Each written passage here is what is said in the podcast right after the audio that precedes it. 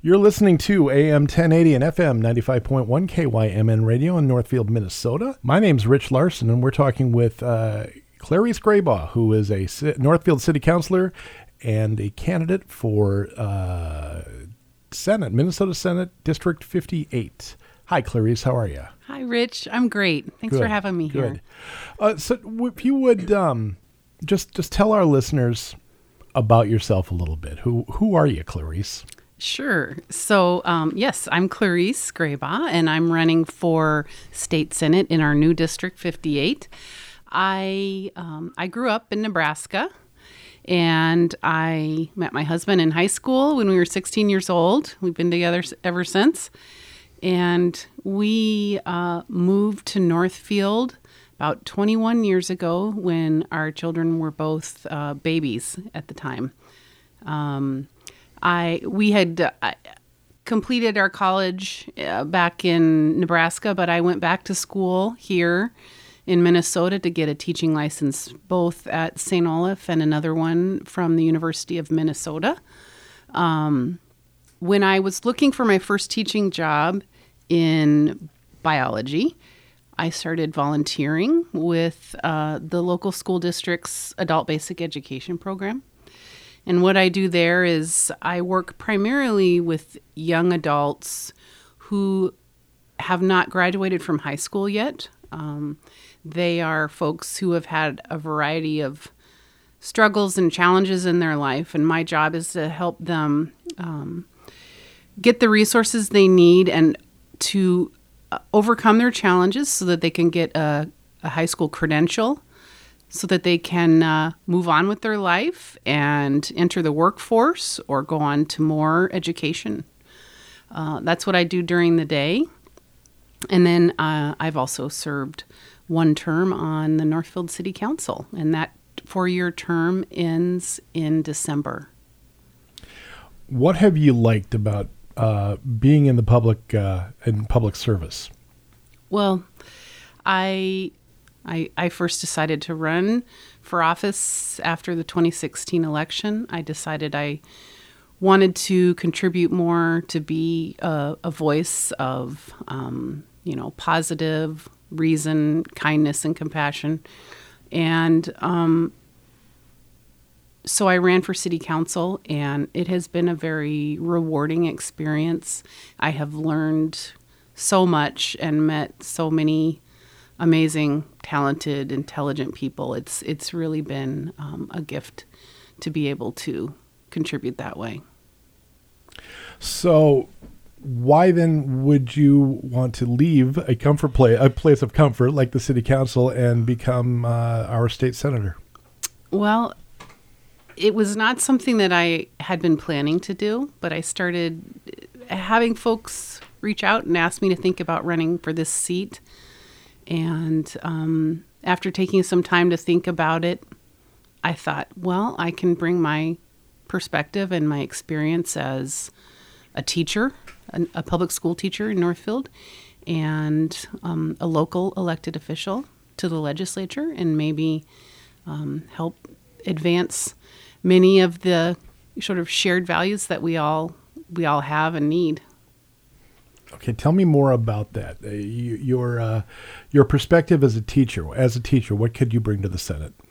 Well, my student body is almost exclusively folks um, who are underrepresented and have a variety of challenges. Um, they may have, um, exper- you know, experienced chemical dependency, or maybe um, maybe someone um, got pregnant at a young age, or whatever. And so I get to work every day firsthand with people who really are struggling, and I see where the um, where the needs are firsthand. I I see how incredibly important it is for us to find ways to increase our access to housing and health care and child care things that um, enable people to uh, move on in their lives and and you know thrive like we all want. And then, as as a city councilor, how will your experience as a counselor uh, inform you uh, or inform your uh, outlook as a senator? Well, uh, I've seen the challenges that cities have. I also serve on the Housing and Redevelopment Authority, and I've seen how just enormously challenging it is for cities to build enough housing, and pr- particularly affordable housing. Um, an example would be uh, we just broke ground on a, a, deeply affordable development on the south side of town, Spring Creek 2, and it took six years for us to break the ground on that project. And we have been really just absolutely throwing everything we have at it, working as hard as we can to make that project move forward, partnering with um, other entities to try and pool our resources to make this happen and still it, you know it continues to be enormously challenging. It is not possible to build housing um, at a cost that then ends up being affordable for people and so you have to use um, financial tools to make it so that somebody would be willing to do that building to do that development you know so it, then it would sound like housing is, is one of the major issues you're concerned about. Yes, I've I've just that it's such you know if you think about Maslow's hierarchy of needs, mm-hmm. shelter, yeah. safe, dignified places to live are just so fundamentally important to any community. They affect our employers, our economy, and their ability to um, attract and retain new staff. Um, it, it has literally affected our school district. They they cite the lack of housing in Northfield in their demographic study.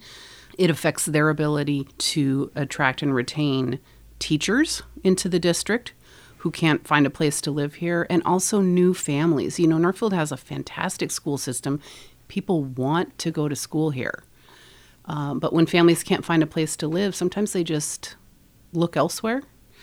And so that is one of the reasons um, that we have now been experiencing um, a declining enrollment. And we shouldn't have to be because we know we have a stellar education system here in Northfield. Housing shortage can affect I mean, a housing shortage in, in, in, a community will, will touch just about every aspect of that community, won't it? It does, absolutely. It affects everything that goes It does. On. And when you know when we lose those families, we're also losing tax base. What other uh, uh, issues are you concerned about? As a teacher, education is very important to me. Uh, our school district is facing a four and a half million dollar budget deficit. Mm-hmm. You know, the state constitution says that the state of Minnesota is responsible for um, infrastructure and education. And I don't think we've ever fully funded education. Um, we need to support our schools and our teachers. You know, there's no better investment, I think, than we can make than in our children. They are our future. They're our future leaders. They're going to be taking care of us when we get old. This is a smart thing. It, it affects all of us, no matter our age.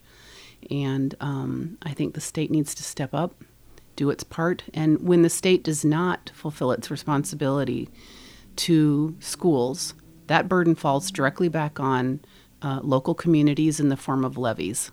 And that's what we're going we're seeing right now again in Northfield. So yes, it's a shame. Is. It is. What else? Is there one more, maybe maybe one more issue that you're uh, especially concerned about? I'm especially concerned about choice uh, women's right to make decisions about their own bodies. That is something that is no one else's business, and legislators don't have any place in that decision. Um, I'm also concerned about our democracy and our. I, I think it's important to have people who are willing to speak the truth honestly, using science and facts and data, you know, when they talk about issues and being honest and being kind. So those are things that are important to me. All right. Clarice Grabau, candidate for Senate, District 58, thank you very much for your time. Thank you, Rich.